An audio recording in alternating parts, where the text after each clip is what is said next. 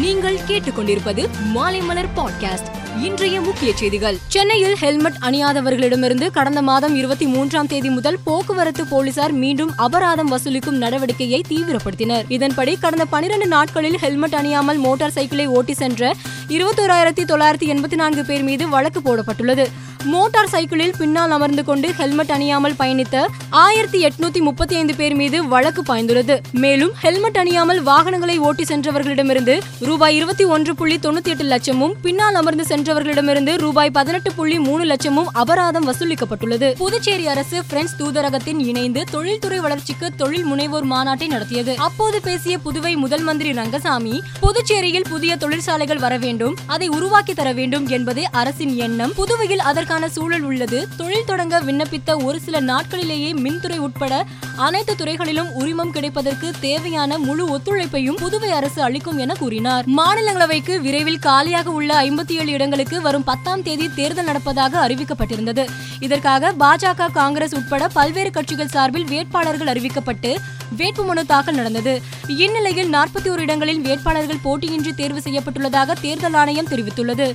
இதில் அதிகபட்சமாக பாஜகவுக்கு பதினான்கு இடங்கள் கிடைத்துள்ளன. காங்கிரஸ் ஒய்எஸ்ஆர் காங்கிரஸ் கட்சிகள் தலா நான்கு இடங்கள் திமுக பிஜு ஜனதா தளம் கட்சிகள் தலா மூன்று உறுப்பினர்கள். ஆம் ஆத்மி ராஷ்டிரிய ஜனதா தளம் தெலுங்கானா ராஷ்டிரிய சமிதி அதிமுக கட்சிகள் தலா இரண்டு எம்பிக்களையும் பெற்றுள்ளன. பதினெட்டு ஆண்டுகளாக காங்கிரஸ் கட்சியில் இருக்கும் நக்மா இந்த ஆண்டு மேல்சபை எம்பி பதவி கொடுக்காததால் அதிருப்தியில் உள்ளார். இதையடுத்து அவர் கட்சி மாற முடிவு செய்துள்ளதாக கூறப்படுகிறது. இது குறித்து அவர் மகளிர் காங்கிரஸ் பொதுச் செயலாளராக ஏழு ஆண்டுகள் உழைத்தேன் பெண்களுக்காக போராட்டம் எல்லாம் நடத்தி இருக்கிறேன் இரண்டாயிரத்தி நான்காம் ஆண்டு கிடைக்க இருந்த மந்திரி பதவியையும் மறுத்தேன். ஆனால் எனக்கான அங்கீகாரம் கிடைக்கவில்லை. எனக்கு பாஜக உள்ளிட்ட கட்சிகளிலிருந்து அழைப்புகள் வந்து கொண்டே இருக்கிறது என கூறியுள்ளார். உள்ளூர் தொற்று இல்லாத இருபத்தி ஆறு நாடுகளில் அறுநூற்றி நாற்பத்தி மூன்று பேருக்கு குரங்கு அமை பாதிப்பு ஏற்பட்டுள்ளதாக உலக சுகாதார அமைப்பு தெரிவித்துள்ளது. ஒட்டுமொத்தமாக பாதிப்புக்குள்ளானோர் எண்ணிக்கை அறுநூற்றி நாற்பத்தி மூன்றிலிருந்து அறுநூற்றி ஐம்பதாக அதிகரித்துள்ளது.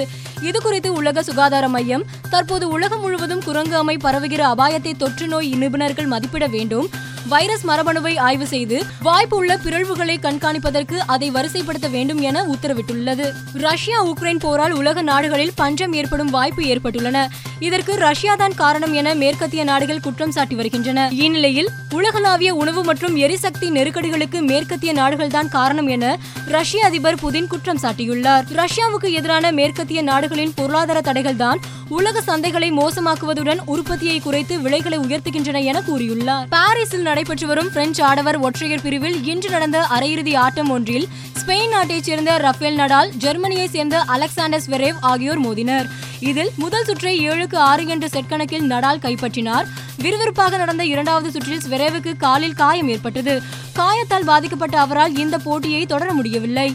இதனால் போட்டியிலிருந்து ஸ்வெரேவ் விலகினார். இதையடுத்து இறுதிப் போட்டிக்கு முன்னேறினார். மற்றொரு அரையிறுதி போட்டியில் நார்வேயின் காஸ்பர் ரூட் குரேசியாவின் மெரின் சிலிச்சுடன் மோதினார். இதில் ஆறுக்கு மூன்று ஆறுக்கு நான்கு ஆறுக்கு இரண்டு ஆறுக்கு என்று என கணக்கில் காஸ்பர் ரூட் வெற்றி பெற்றார். நாளை நடைபெறும் இறுதிப் போட்டியில் ரஃபேல் நடாலும் காஸ்பர் ரூட்டும் மோத உள்ளனர் புகழ்பெற்ற கிரிக்கெட் வீரர் சச்சின் டெண்டுல்கரின் மகன் அர்ஜுன் டெண்டுல்கர் கடந்த இரண்டு ஆண்டுகளாக ஐபிஎல் தொடரில் மும்பை இந்தியன்ஸ் அணிக்கு தேர்ந்தெடுக்கப்பட்டார். இருப்பினும் அவர் ஒரு ஆட்டத்தில் கூட விளையாட வாய்ப்பு கிடைக்கவில்லை. இதனால் அர்ஜுன் டெண்டுல்கரின் திறமை மீதும் பலரும் கேள்வி எழுப்பி வருகின்றனர். இந்நிலையில் இது குறித்து பேசிய முன்னாள் இந்திய கேப்டன் கபில் தேவ் அர்ஜுன் டெண்டுல்கருக்கு அவருடைய குடும்ப பெயரால் நெருக்கடி இருக்கிறது. அவருக்கு அழுத்தம் கொடுக்க கூடாது. அவர் எதையும் நிரூபிக்க வேண்டிய அவசியமில்லை. அவர் தானாக திறமையை வளர்த்துக்கொண்டு விளையாட வேண்டும் என கூறினார். மேலும் செய்திகளுக்கு மாலைமலர் டாட் காமை பாருங்கள்.